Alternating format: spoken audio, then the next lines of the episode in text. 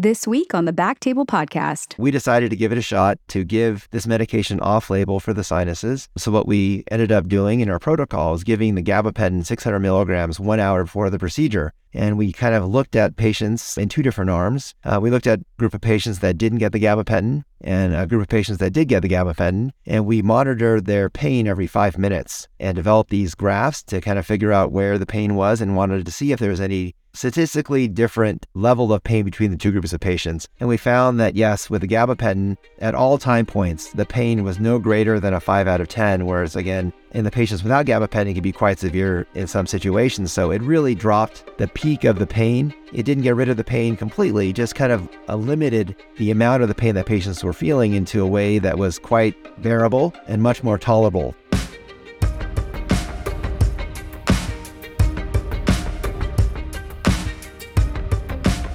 Hello, everyone, and welcome to the Backtable ENT podcast, where we discuss all things ENT.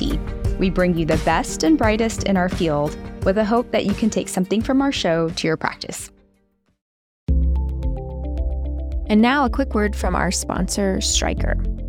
Stryker's ENT solutions offer the control you need, the flexibility you want, and enable you to deliver the experience your patients deserve.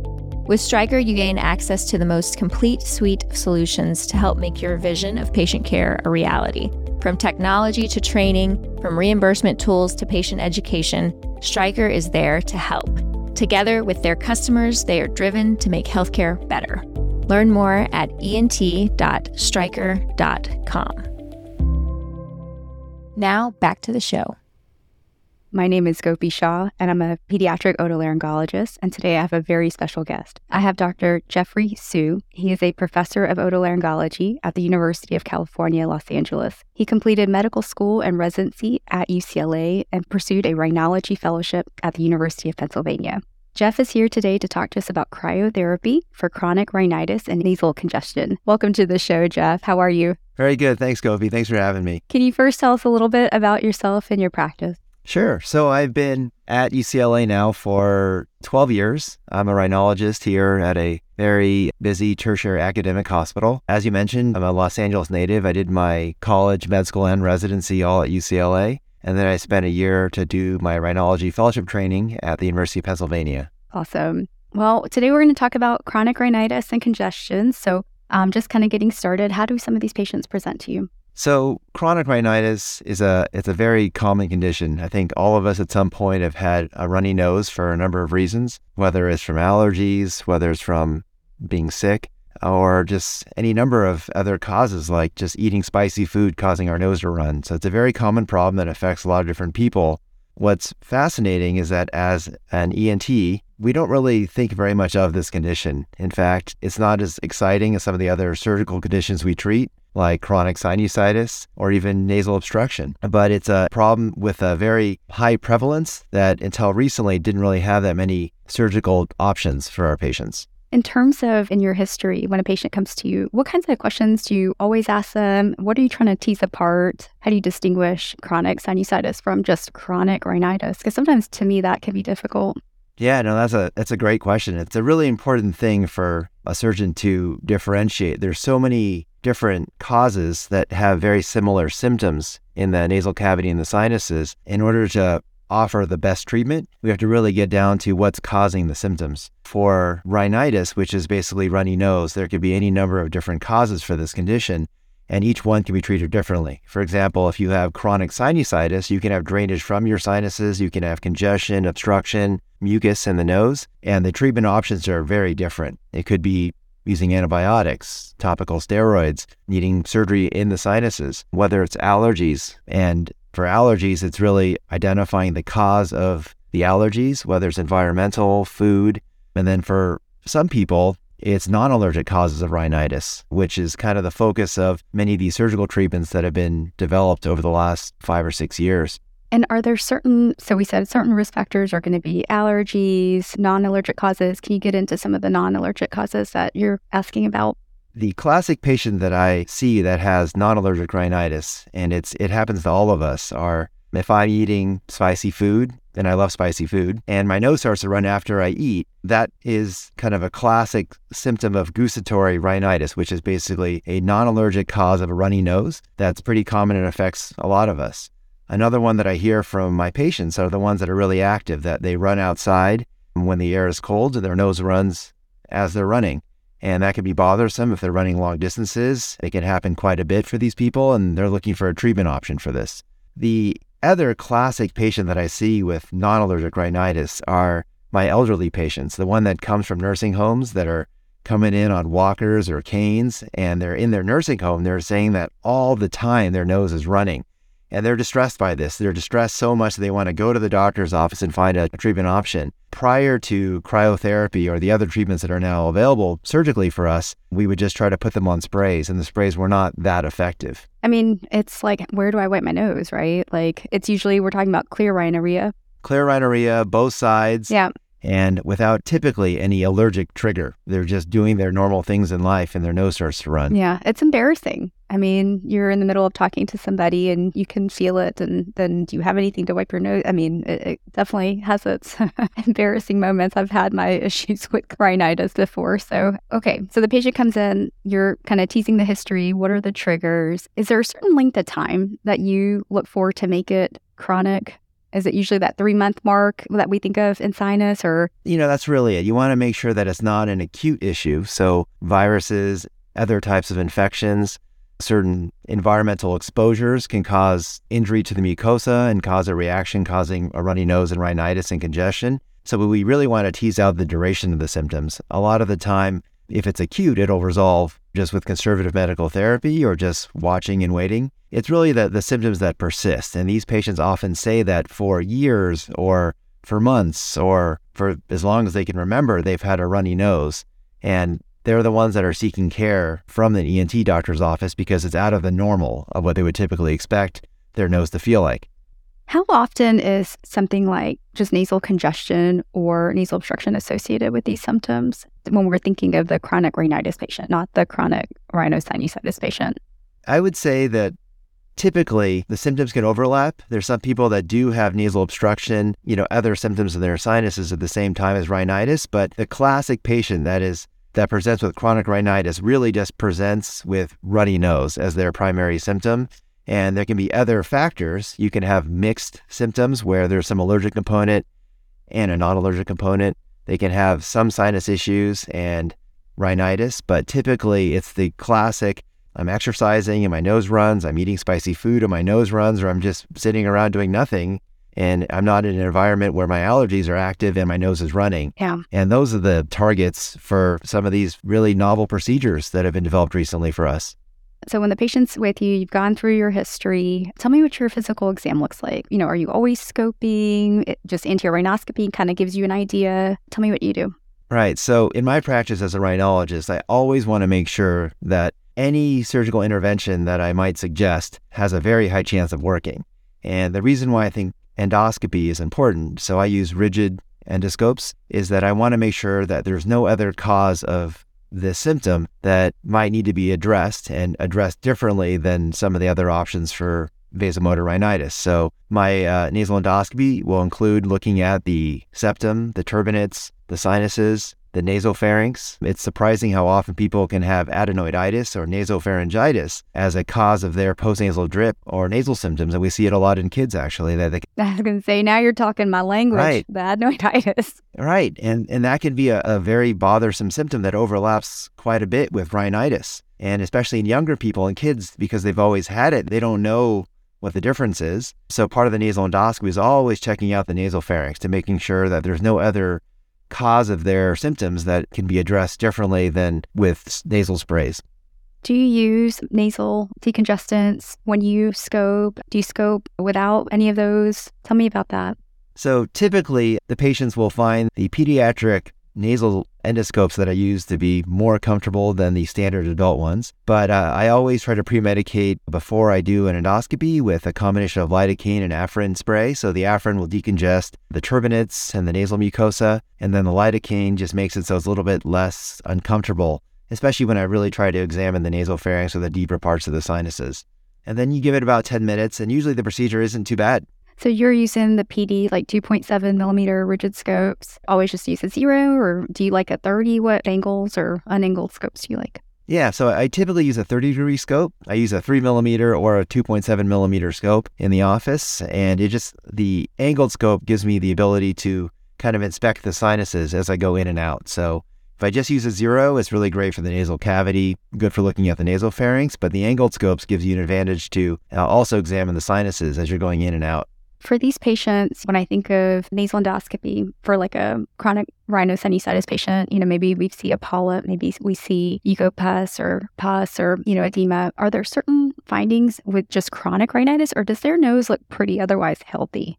And I guess it, the allergy role may also, if there's allergies, might play a role. But tell me about what you see usually. Right. So, in a classic patient, let's go back to the 85 year old elderly patient that comes in on a walker from a nursing home when you examine them in the office after you decongest their nose with the spray, their nose actually looks pretty normal. They might have the standard findings of maybe a slightly deviated septum, maybe a little bit of turbinate hypertrophy, but the sinuses are clear, the nasal pharynx is clear. There's no signs of any infection on the turbinates or in the sinuses, and their nasal exam would otherwise be normal. And in the past, coming out of residency, we would say, there's really nothing we can do. You know, just go back to see the allergist, use those nasal sprays, and it was really nice to meet you. That's so sad, right? it is. It was so sad for them. Yeah. Okay. So at this point, what's part of your workup? When do you, you know, if the patient hasn't had allergy testing, when do you consider something like that? Or how do you, you know, manage this patient? It all goes back to the, the first initial exam, the history, and then the physical exam. When I have residents that are with me in the clinic, it's always trying to kind of understand the etiology of their symptoms, create a differential diagnosis, and then ideally pursuing medical therapy before recommending any types of surgery. There is some benefit for a CT scan sometimes of the sinuses.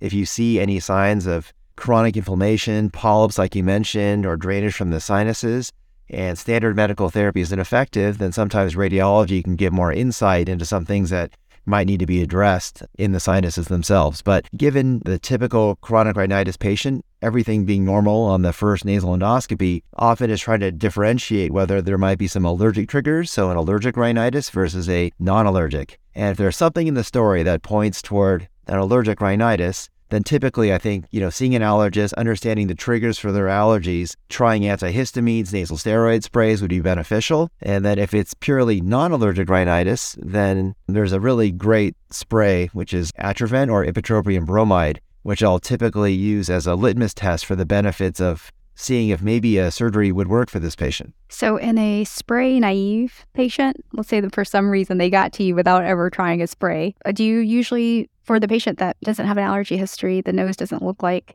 an allergy nose, or maybe they had allergy testing and it was negative, would you start with the ipratropium bromide or would you start with something like the nasal steroid spray?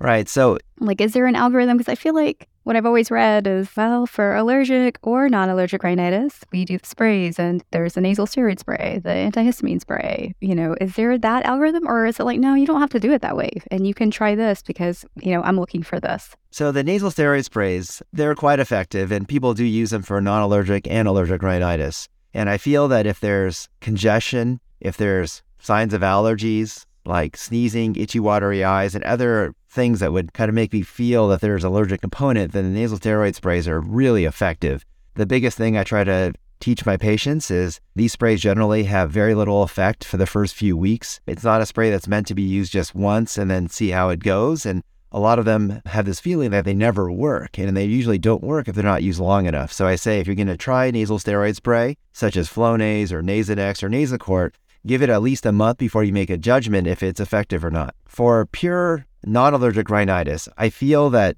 Atrovent works phenomenally for just the drip. So if a patient comes in with symptoms that seem like they're very specific for just chronic rhinitis without an allergic component, then I find that the reason why the patients are drawn toward Atrovent is that there's not that buildup that we need with the Flonase or the nasal steroid spray. If you use Atrovent right now, then whatever trigger there would normally be, whether it's eating the spicy food or running outside, it will stop that drip immediately. So the patient will just know that when they try the Atrovent, if it works to prevent whatever the next trigger would be, it's likely to be non allergic rhinitis. The only downside of the Atrovent spray is that it doesn't last for very long. It works for about two hours, three hours.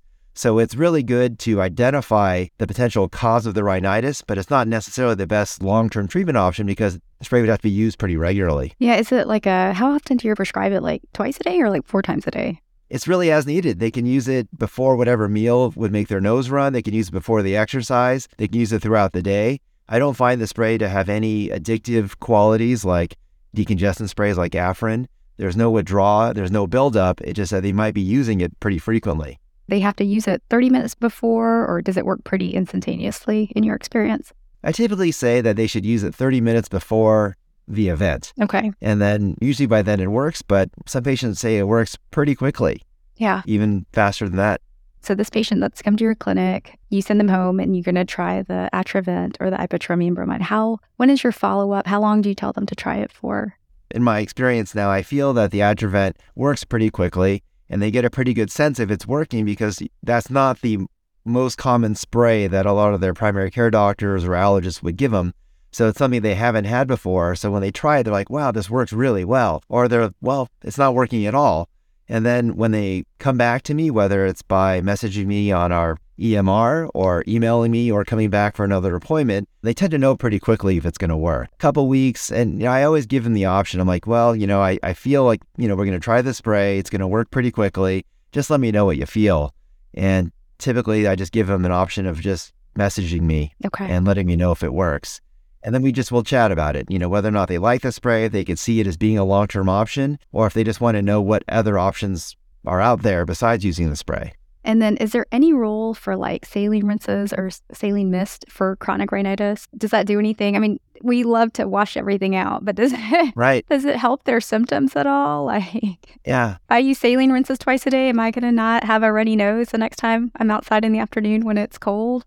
So saline rinses are phenomenal. We've been using them for our patients with chronic sinus disease forever, for allergies, and patients are drawn toward it because it's safe, it's homeopathic, there's no medications that are in it and makes them feel better. With rhinitis, it does kind of help with maybe the congestion of the turbinates, maybe eliminating any allergen that might be triggering some of the symptoms, maybe washing away some of the mucus.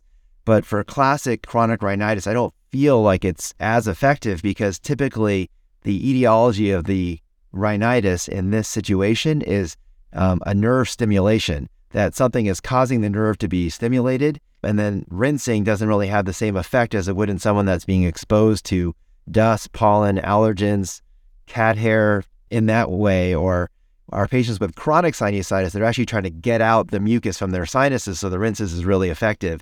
This is more of a, at least in the way that I look at, more of a stimulation of the nerve rather than something that is in or on the sinuses. So let's say a patient responds and they say, hey, you know, it's been a month, it's not working, or it's really helpful, but I don't want to carry my spray around or be on a spray. What do you do next?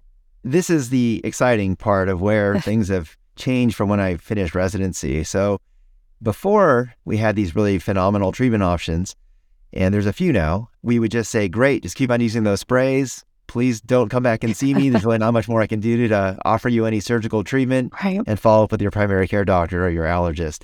Now we have these great options where you can say, if you're happy with the spray and you're not using it very much, and now that you understand the etiology or the reasons that you're having your rhinitis, you can use the spray if you like. But now in the last six, seven years, there are some very simple procedures we can do both in the office or in the operating room that will duplicate the effects of the spray, is the way that I usually phrase it, for a year or two or more. And so today we're going to focus on cryotherapy. Is that what you traditionally use or have a preference for? It is. Yep. Is there anything else besides the cryotherapy and the radiofrequency? So th- there are some old school surgical techniques that we all learned in residency, and what cryotherapy is, it's typically what I use. I find it to be the most effective, and it covers kind of a wide treatment area, and we'll kind of discuss this. Whereas radiofrequency is a newer option that also kind of targets this nerve called the posterior nasal nerve. The earlier branch of this nerve, and I love talking about the anatomy of the sinuses. So the posterior nasal nerve is the end nerve that we focus on for our surgical treatments for rhinitis and it's kind of the area that the the Atrovent spray also works on. The earlier part of this nerve is called the Vidian nerve. So when we were residents, we learned about this surgery, which is basically cutting the Vidian nerve, so a Vidian neurectomy. And that surgery works because you're basically cutting off the nerve that's responsible for, for drip inside the nose. But unfortunately, the Vidian nerve also innervates the lacrimal gland. If you disrupt the innervation of the lacrimal gland, then the patients can't cry or they can't tear, so they get dry eyes. So it's not a very good surgical procedure because of the, the consequences of the surgery itself. Um, so this is a much more direct treatment just for the rhinitis that our patients have. Yeah, I mean, and the Vidian neurectomy, that's not a, it's kind of, it can bleed a lot, the dry eye. I mean, yeah, I mean, there's a lot more to it than just, oh, we're going to go in and open, you have to open a, you know, do a, like a real fess. right. You know, to get your exposure, not an easy, uh, a quick little in and out. So, in terms of cryotherapy, what happens? So this procedure, I think um, I first heard about it in 2017, and you know, again, I was fascinated by the idea that we can that there's a a new treatment option for patients that have rhinitis. And the procedure is quite simple. Is the area of the middle meatus, so it's an area that all of us, when we do sinus surgery, we enter to do our maxillary antrostomies and our ethmoidectomies. Specifically, it's where the middle turbinate attaches to the lateral nasal wall. There's a structure called the basal lamella. And where the basal lamella attaches to the lateral wall, behind that mucosa, a nerve comes out called the posterior nasal nerve. And what cryotherapy is, it's in the form that we use it for Clarifix. It's a balloon that you insert inside the middle meatus. And then when you activate the cryogen, it fills the balloon with cold liquid nitrogen, essentially, that will have the effect on the mucosa and the nerve underneath the mucosa, which is the posterior nasal nerve. And you just repeat it on the left and the right side uh, on these patients that have rhinitis. The cryogen acts for about 30 seconds before you turn it off and then you pull out the device. It's, it's quite simple. And typically, the actual procedure component itself is less than a minute per side. In terms of patients who benefit, is this going to be, is there a difference in outcomes for allergic versus non allergic rhinitis? Is it better for a certain, you know, subgroup of the rhinitis patient? Who's this for? You know, in my experience, I use it in all of my patients that have non allergic rhinitis that are either candidates for the surgery because of a positive Atrovent response or in patients that have a mixed rhinitis. So they might have allergic rhinitis, which is pretty common. And there's some component that I suspect is a non allergic rhinitis. So I would say the majority of otolaryngologists that I know do it in patients with non allergic rhinitis and patients with mixed rhinitis. But the literature suggests that patients with allergic rhinitis also have some benefit.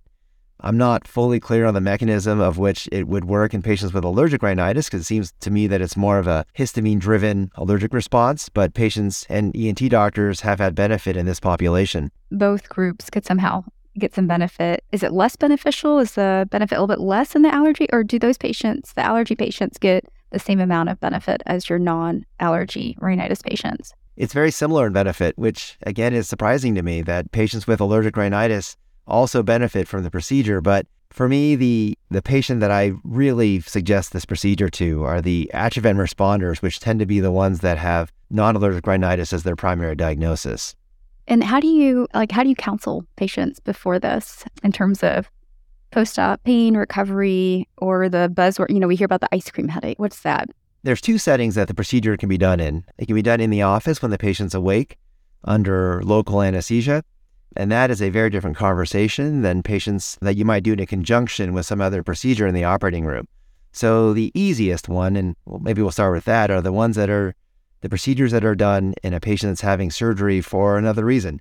So, for example, let's say you examine the patient in the office, you think they're a fantastic candidate for, let's say, cryoablation or Clarifix, and you would love to do it, but their anatomy isn't optimal. So, let's say their septum is crooked, and if you can't get into the area of the middle meatus where you would do the procedure, you have to fix the septum to get access to do the procedure. So, if the patient's asleep and you fix the septum, you reduce the turbinates like you would for their nasal obstruction, and you do the Clarifix, then it just adds about 30 seconds per side after you finish the septoplasty, you would ask your nurse for the Clarifix and you would do it on the left and right side. And it really doesn't add very much time. And by the time the patient's awake, there really are no other side effects to the procedure. The cold, the thawing, it's already happened already. By the time they're in the recovery room, they feel great. Yeah. Do you have to take your cryo over or does your OR already have the equipment? It's a different process to get it in the operating room as it, as it is in the office. So I've used it in kind of both locations. So in the office, it at least for ENT doctors, they have to go through the standard trial process to get it approved by the hospital, the hospital administration. You have to kind of weigh the pros and cons of cost and efficacy. So in my hospital, we carry it. We've carried it for a long time. And in this scenario, whether it's with sinus surgery, which is something that I do not infrequently, or again for access purposes as part of a septoplasty surgery, it's really effective. It's really easy. And I think it's a great way for those otolaryngologists that haven't used the procedure to give it a shot. You know, there's really no differences in terms of your anesthesia protocol because the patient's already asleep. And what I would recommend, you just get your local rep to come in to make sure that the nurses know how to set everything up with the Clarifix device. And you just do it as part of your standard surgeries you do in the nose endoscopically. For the patients that do have, let's say, chronic sinusitis, let's say they don't have polyps, or let's say they do, how do you know when which patients would also benefit from getting the cryo at the same time? as their sinus surgery because it makes sense in terms of access for the septoplasty or you know nasal obstruction but how do you know which patients like hey this one actually needs the cryo too but the majority of my practice are for patients that have chronic sinusitis as a rhinologist so the kind of the type of patient that clued me in that there might be some sort of benefit for Clarifix in my patients with chronic sinusitis came really after the fact. So patients with chronic sinusitis have chronic sinus issues for a number of reasons, whether it's allergies or infection or abnormal anatomy or genetics or any number of causes. So once you identify that a patient needs to have sinus surgery, you do your sinus surgery, and the standard medical therapy is using topical steroids and irrigation long term in the majority of these patients. And what I've found, in having been in practice now for over a decade, is that I will do the best sinus surgery I could possibly do, put them on the correct medical therapy for what I think is the etiology of their sinus issues, and then they'll still have rhinitis after I do my sinus surgery. And for some people, that is really bothersome. You know, they might be very happy with not having infections or not having polyps or getting their sense of smell and taste back, but they could still be very annoyed by the fact that their nose runs all the time. So then what I was doing in those patients is saying, what did I miss? You know, did I miss something in the initial diagnosis because I was so focused on their sinuses?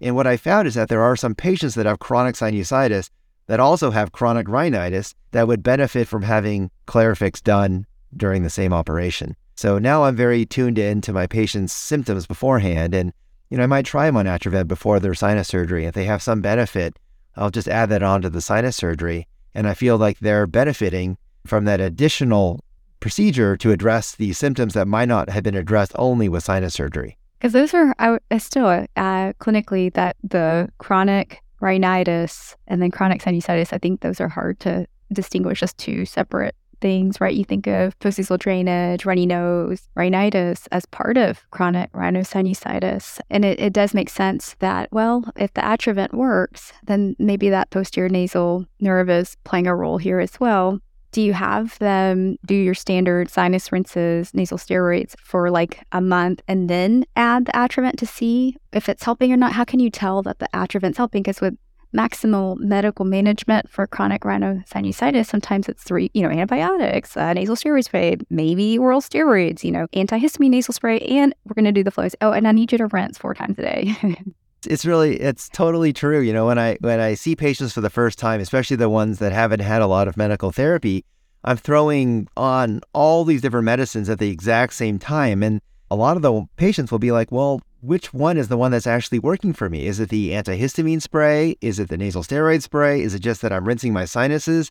And to add in another spray like Atrovent, which one is the one that's actually working? And and what I tell my patients generally is that each one has a different mechanism of action and each one will take a different amount of time to work. And usually the nasal steroid sprays, whether they're using a standard nasal steroid spray like Flonase or maybe rinsing their sinuses uh, with a steroid in their sinus irrigation, typically nasal steroid sprays we say will take about three to four weeks to work before they really notice the benefit. Whereas Atrovent, again, works immediately. That if they use the Atrovent spray now, within 30 minutes, they're going to notice a benefit. The overlap is, you know, most of the antihistamine sprays work pretty quickly too, and the Atrovent spray works pretty quickly. So usually I have them separate those two first. But the nasal steroid spray, I have them start because it can take a few weeks for that to work. But the antihistamine spray or the Atrovent spray, I try to have them stagger it so they can tell which one is benefiting them more. That makes sense when you put it that way. Because I think of all the things I put my kids on, and I'm like, oh yeah, and I need you to. Anyways, but um, okay, so let's talk about the patients that you're doing this procedure on in the office. Tell me how you get it set up. You know, what what is this a do you have a procedure day in the office? Are you kind of bouncing back and forth? Are you numbing them up in a special way? Give us tell us how what how do you go through it with them? You know, everybody's practice is different. Uh, I've noticed that some of my colleagues have procedure days where they'll kind of group their in office procedures altogether. So they'll have a few rooms going simultaneously where they can provide anesthesia, kind of recovery, and time to do the procedure in just in a day where they're kind of kind of maximizing their procedure room or their in office procedures altogether. So for me, I, I just have very limited clinic time. So I, I will kind of bounce around rooms where uh, once I identify the patient being a good candidate, and what that means is anatomically they have the right anatomy to allow me to do the procedure. So no septal deviation, and importantly, also whether or not you think as a doctor the patient can tolerate the procedure, right? So some patients that are really anxious or just the sight of the scope or the idea of doing something awake horrifies them or make them, you know, pass out or have a vasovagal reaction. Um, you just you tend to kind of deselect those patients for an office procedure. So no papoose. Right. I'm just kidding. Yeah. right. Just kidding. That's my world. so patients that are great candidates that are excited about doing it in the office, that don't want to miss any work, that don't want to go through a procedure in the operating room, these are the ones we kind of target for office procedures. And if they kind of check off all the boxes where every step of the way you don't see any barriers, then you offer them an in office date for this procedure. So typically, as surgeons, we have to get authorization for the procedure.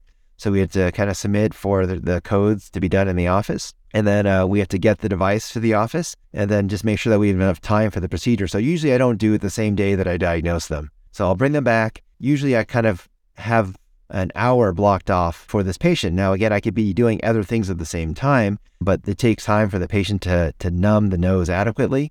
And um, there's a kind of every doctor has their own anesthesia protocol, and I'll kind of talk about mine, which is it's different than most, I think, but I can kind of talk about what I think has been effective for me. The biggest thing about this procedure is that there's two phases that need to be addressed with the anesthesia. The first part is the part that makes sense is that when you put the probe in the nose and you freeze the nose, um, if the nose is not adequately anesthetized, they can feel coldness or discomfort during the procedure itself. And the standard things we do as ENT doctors to numb the nose for biopsies or balloon dilation of the sinuses tend to work really well for the actual procedure itself to get rid of the discomfort during the freezing.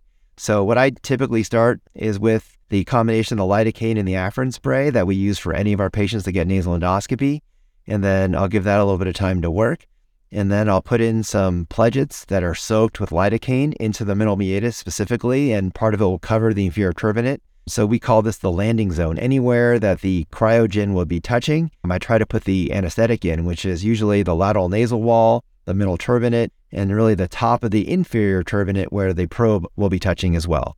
So that's the easy stuff. It's the, I think it's 3% lidocaine. And I've noticed that other doctors have had some phenomenal benefit with tetracaine applied topically. So some compounding pharmacies can provide tetracaine into a goo, and that provides really deep anesthesia into the, the tissue, more so than lidocaine. So I use the lidocaine and the Afrin spray, and then lidocaine on the, the topical half by three pledgets. And then after that's been numbed up for a while, then I'll use some 1% with 1 to 100,000 epinephrine, like I would do during sinus surgery or a balloon surgery in the area of the middle meatus. So I'll pretty much inject where the sphenopalatine artery is, right where the basal lamella attaches to the lateral nasal wall. And that's kind of the direct anesthetic into the area where the procedure is going to be kind of most effective. What needle length and size do you use for your SPA injection? So, in most situations, I use a 25 gauge regular needle we use for local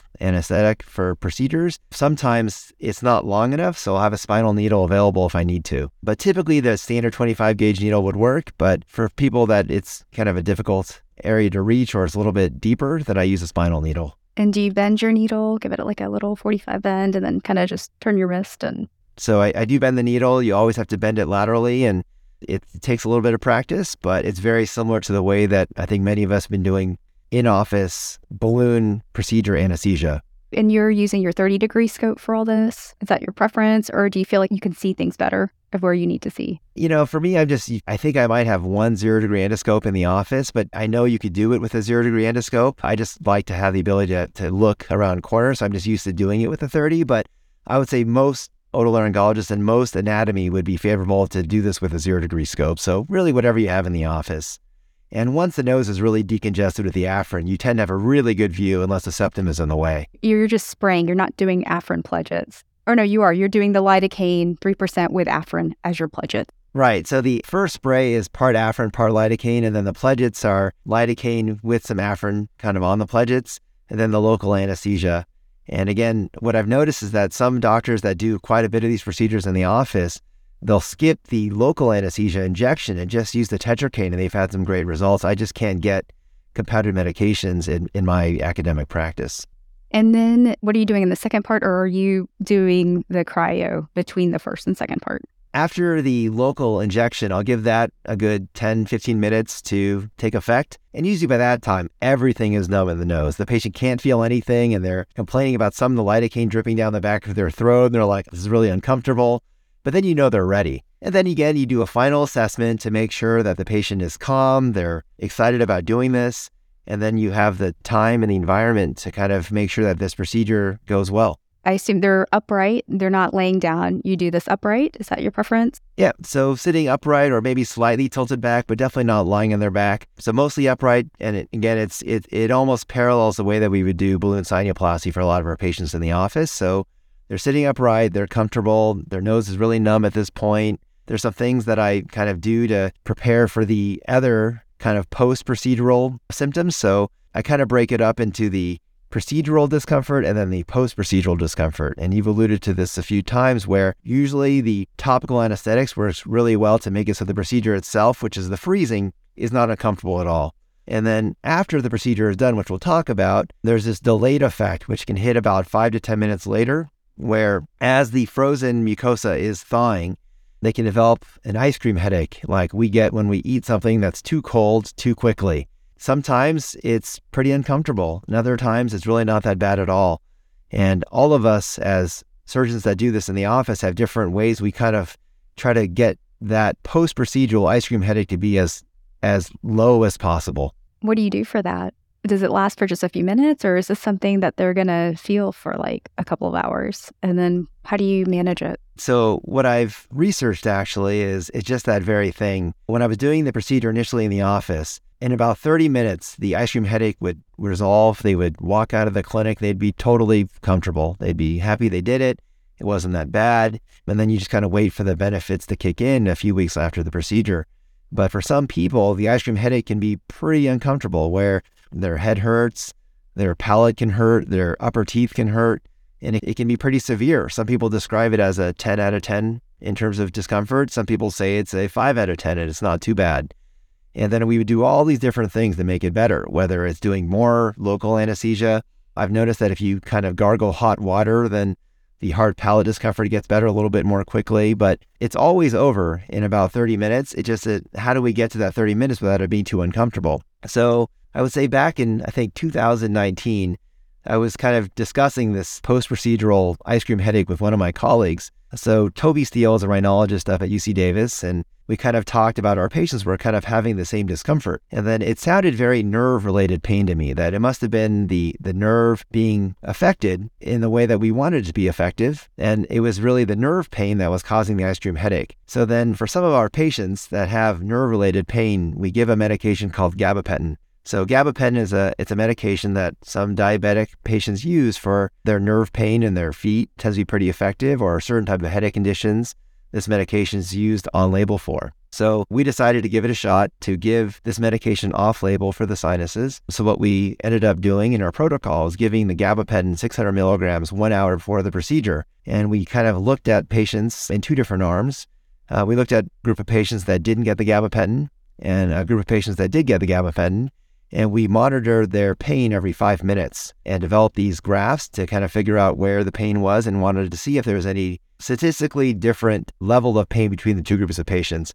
And we found that yes, with the gabapentin, at all time points, the pain was no greater than a 5 out of 10. Whereas, again, in the patients without gabapentin, it can be quite severe in some situations. So it really dropped the peak of the pain. It didn't get rid of the pain completely, just kind of limited the amount of the pain that patients were feeling into a way that was quite bearable um, and much more tolerable. And now, for all of my patients that get this procedure in the office. I pre-medicate them with a little bit of the gabapentin before, and I found that it's it's made a big difference in the amount of discomfort they have in the 10 to 30 minutes after the procedure is done.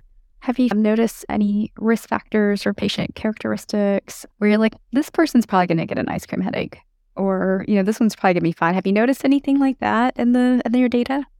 No, you know, I, I think location is one factor that if you're really burning, you know, using the cryogen in the correct spot and you're really getting the nerve where it's supposed to be coming out of, then they, they tend to get this procedure. I can't really predict which ones won't get it. I just kind of assume that all patients will have an ice cream headache to some extent. And then for some it's worse than others. And some people it's it's really quite debilitating and other people describe it as being just a little bit more discomfort after the procedure, then it wears off pretty quickly for that reason, because all patients I feel get it to some extent, even with the anesthetic protocol that I use, I, I really kind of rely on the gabapentin to make it more tolerable. In terms of um, going into the procedure, so the balloon's kind of like it's the size of a small pledget, like a square of a size, right? It's kind of it's not that small, like right, right. It's it's like the one like half by half square pledget size, right. And so when you go in, how do you know you're in the right spot? it's going to cover a large area, right? But the area we want to cover is pretty posterior. Right. The the benefit of this device versus the radiofrequency ablation device, which we also use in our hospital, is that the horizontal and the vertical segments of the basal lamella, meaning where the middle turbinate turns in the coronal plane and attaches to the lateral nasal wall, is a barrier that will stop the tip of the balloon, which is the top, the Clarifix device. So when you put the Clarifix device, which the tip is the balloon, into the middle meatus. So we can see the middle turbinate, we can see the lateral nasal wall, and we slide it in the middle meatus. Uh, when it stops, it means that it's, it's hit the basal lamella. So that's the end point of where the balloon needs to go. So in some ways, the Clarifix requires less visibility or less exposure of the middle meatus than the radio frequency device, which really requires you to see the exact area that the probe is being touched into. So the Clarifix balloon will hit the basal lamella, which is the end posterior portion of the middle meatus, and then you you run the balloon for 30 seconds. And if you hit that area in the middle meatus, that's the exact area that it needs to be in. And then the cryogen really spreads everywhere in the middle meatus, which is why I feel that even with a little bit less exposure to the area, less access, um, you know it's going to work. And is there a certain setting, or is it one of those where you put the wand in and there's settings for you, or do you? Yeah, it's really just an on and off. You put in the middle meatus, you flip the trigger, which is the safety, and then you you squeeze the trigger, and either your nurse or you know your assistant will look for that 30 second mark, and then they'll let you know that the 30 seconds are done. You turn off the gas, and then you have to wait for a little bit because just like if you touch, you know, your tongue on something that's frozen, it'll be stuck. So typically you have to let it thaw for about 30 to 45 seconds after the freezing. In that way, when you take out the, the Clarifix device, it's not stuck to the mucosa. Because one of the potential or theoretical risks of this procedure is that it can cause bleeding if you damage the mucosa. So you want to wait till a good 30 to 45 seconds after you finish the freezing before you gently wiggle the device to pull it out of the nose so you don't damage mucosa on the way out. That's a good tip. I wouldn't have thought about that. Here I am with a, you know, full nose bleed or tear in mucosa. So we've talked about the radio frequency as well as the cryo, and it sounds like you have access to both technologies. How do you know which one you're going to choose for who? Or do you have a preference at this point in your practice? Because, you know, at the end of the day, as surgeons, there's certain things we just like to use better in terms of whether we're more facile with it, more familiar with it, you know, and those are our preferences, uh, which play a role. You know, the, the literature suggests that cryoablation and radiofrequency ablation, have done in the correct area, they can both have a positive effect in terms of symptom management because the posterior nasal nerve is being disrupted in both techniques. And it's there's a lot of different factors that will lead a surgeon to choose one device over the other. And luckily, we're able to use both. I think one of the benefits of Clarifix over the radiofrequency ablation device, which is called RhinAer, is if the visibility into the middle meatus is restricted because of anatomical issues. Again, the septum being deviated, just a narrow nasal cavity. The Clarifix device, because it there is some tactile feedback to when you hit the basal lamella, you know you're in the right spot. You don't exactly have to see that it touches the basal lamella. You just know that what you're touching is the, the posterior extent of the middle meatus, which is where the cryogen probe needs to be. So if there's a little bit less visibility, I would say more patients are candidates in the office um, with the Clarifix procedure than the radiofrequency option. For the radiofrequency, you really need to see where the foot plate of the probe is going to touch the lateral nasal wall in order to have the best effect of the nerve being ablated appropriately. And then hospitals, they they will choose one device over the other. So sometimes cost is a factor and the hospital might say to a surgeon, well, of the two devices, we choose one over the other. And as a surgeon, you know, just taking comfort in knowing that both are effective, but the hospital might choose one over the other might lead you to say, well, I believe in the concept of the procedure to treat chronic rhinitis, and I'll use one device over the other just because this is just what's available to me. Those are good points. In terms of post-op, is there do they have to do saline, Flonase? Is there any post-op care for these patients? Ointment. So typically there'll be some swelling in the mucosa of the middle meatus after the Clarifix, and it can it can last for about a week or two.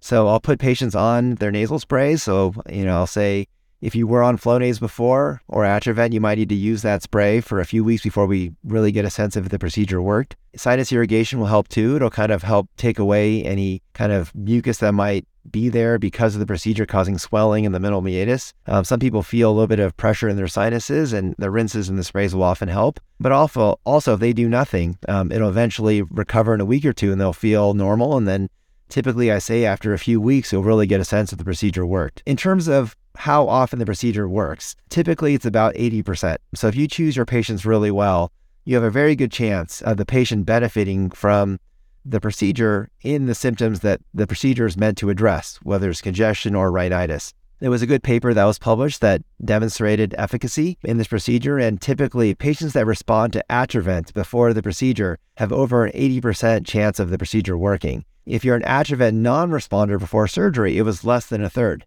responded. So that's why I really feel that Atrovent preoperatively is a litmus test to the success of the procedure. That if you benefited from Atrovent, I can almost say to the patient, you'll feel like you're living on Atrovent for a year or two after the procedure's done. For the patients that don't respond to Atrovent, what do you are you ever just like, well, we have nothing else, so we should try to do this because there's still a 30% chance, or is that silly? Or are there other things that you do? Right. So, in those patients, I again, I try to temper the expectation because I'm not quite as excited because I, as a surgeon, I want it to always work in our patients all the time. And when something, you know, doesn't have the greatest chance of being effective, I don't want to subject a patient to a procedure that, you know, might not work for them. So then I kind of think of it as a kind of a last resort. In those situations, I'll be, please, you know, try the nasal steroid spray, try the irrigation, see the allergist, really focus on any other thing that we could possibly treat before we do this procedure. And if none of those things are effective and we're back to square one where you're totally desperate to get something done and all other medical therapy options and other diagnoses have been eliminated, then we can give it a shot knowing that we've tried everything else first. Whereas the Atrovent responders, I really do feel that this is a phenomenal treatment option for non allergic rhinitis in this population that are Atrovent responders and in some ways, it's almost a first resort if they don't want to use the sprays anymore. And in terms of success, is this like we did it once and you're good for five to 10 years? Or is this like, listen, this is on average a two year thing and that's a good outcome? What defines a good outcome? So typically, I would say that if they get a year of symptom benefit, is what I used to feel was the kind of the gold procedure. Because again, the, the nerve is not being cut or damaged, it's just being stunned until it can regenerate over the course of a year or so.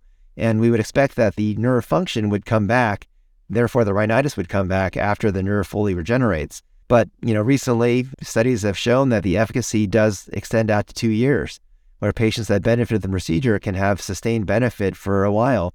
I've repeated the procedure in my own experience for patients after a year, and they've also been able to benefit from the procedure again after the effects kind of uh, started to wane. I've had patients that I've done it on that have never come back afterwards and have done really well for a few years afterwards. So it really depends. But I kind of tell them going into it that you might have to do this again. The setting situation would be the same, where if they handled it well in the office the first time, we would do it back in the office the second time. And then are there any, you know, we talked about in the during the procedure we could cause bleeding or if we took out the wand too soon, we could cause um, mucosal injury.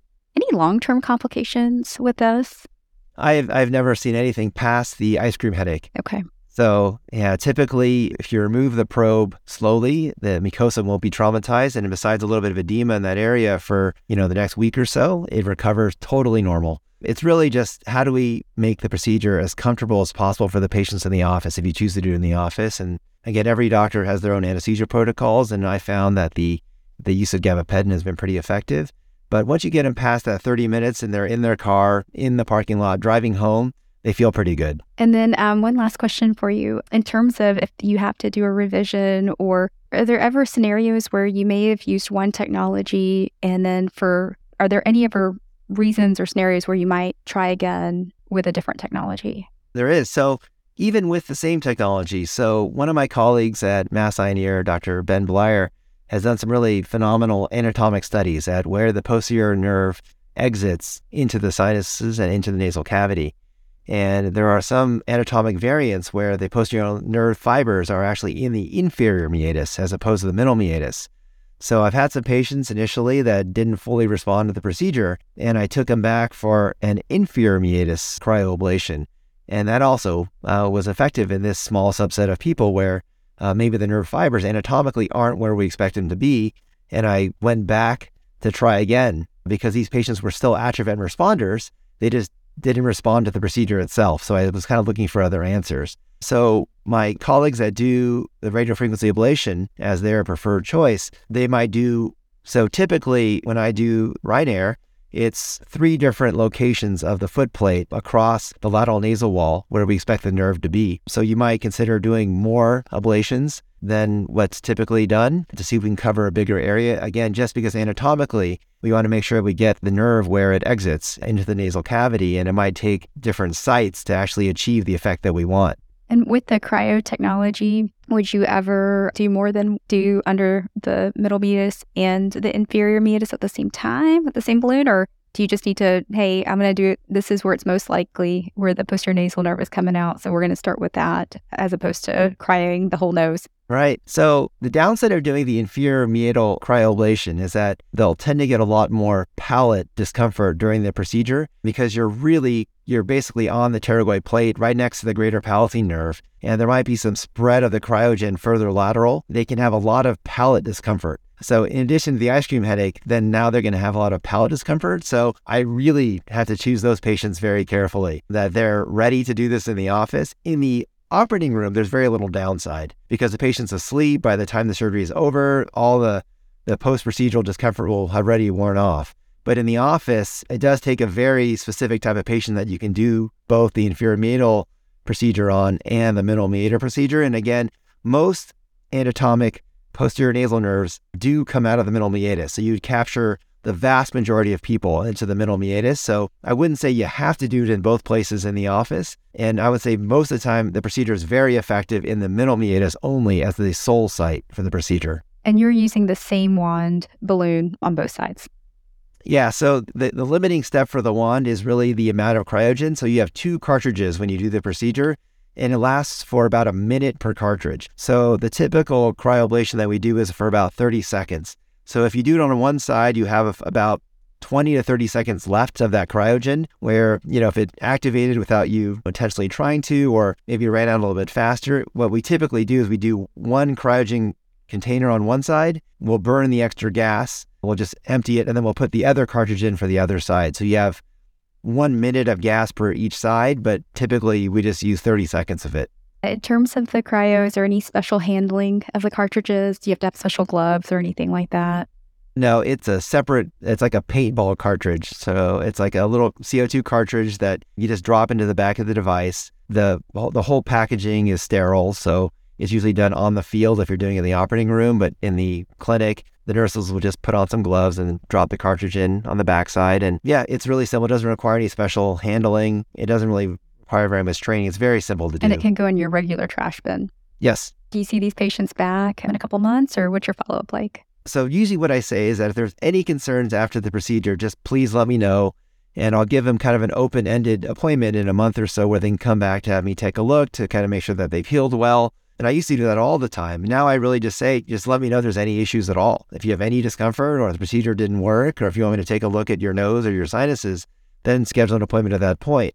Otherwise, just shoot me a message. Let me know how it worked. And most people at that point say that, again, by the time they got home, they didn't really have any discomfort and, and they're really happy with the results.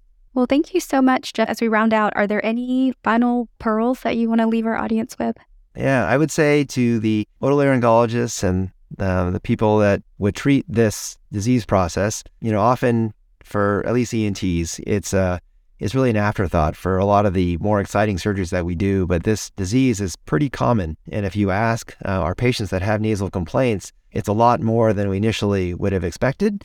And when we start asking about it, you realize just how bothersome this is and how much it can really impact their quality of life. There are some phenomenal new treatment options, and Clarifix being one of them, to really provide patients with an alternative to medical therapy that is really effective, really easy to do, and really something that we can add into our practices where even though we weren't trained in it during residency, it's not very hard to learn how to do it. And our patients really do benefit from it. And I've really enjoyed being able to help patients in a different way than what I was able to do before. If anybody in our audience uh, wanted to uh, learn more about cryo or reach out to you, are you on any social media or is there a way they could get in touch with you? Yeah, so definitely uh, email is the best way, and I provide my email to all my patients and any colleagues that would want to reach out to me. I try to hide on social media, so I'm not really on social media, but yeah, if anyone wants to reach out, just uh, shoot me an email. You can call the office at any point. I'm really happy to give my anesthesia protocol or any tips that I've I've had in the last six years of doing the procedure. Awesome. Well, thank you so much, Jeff. Um, I learned a ton. I think it's a wrap. Thank you very much.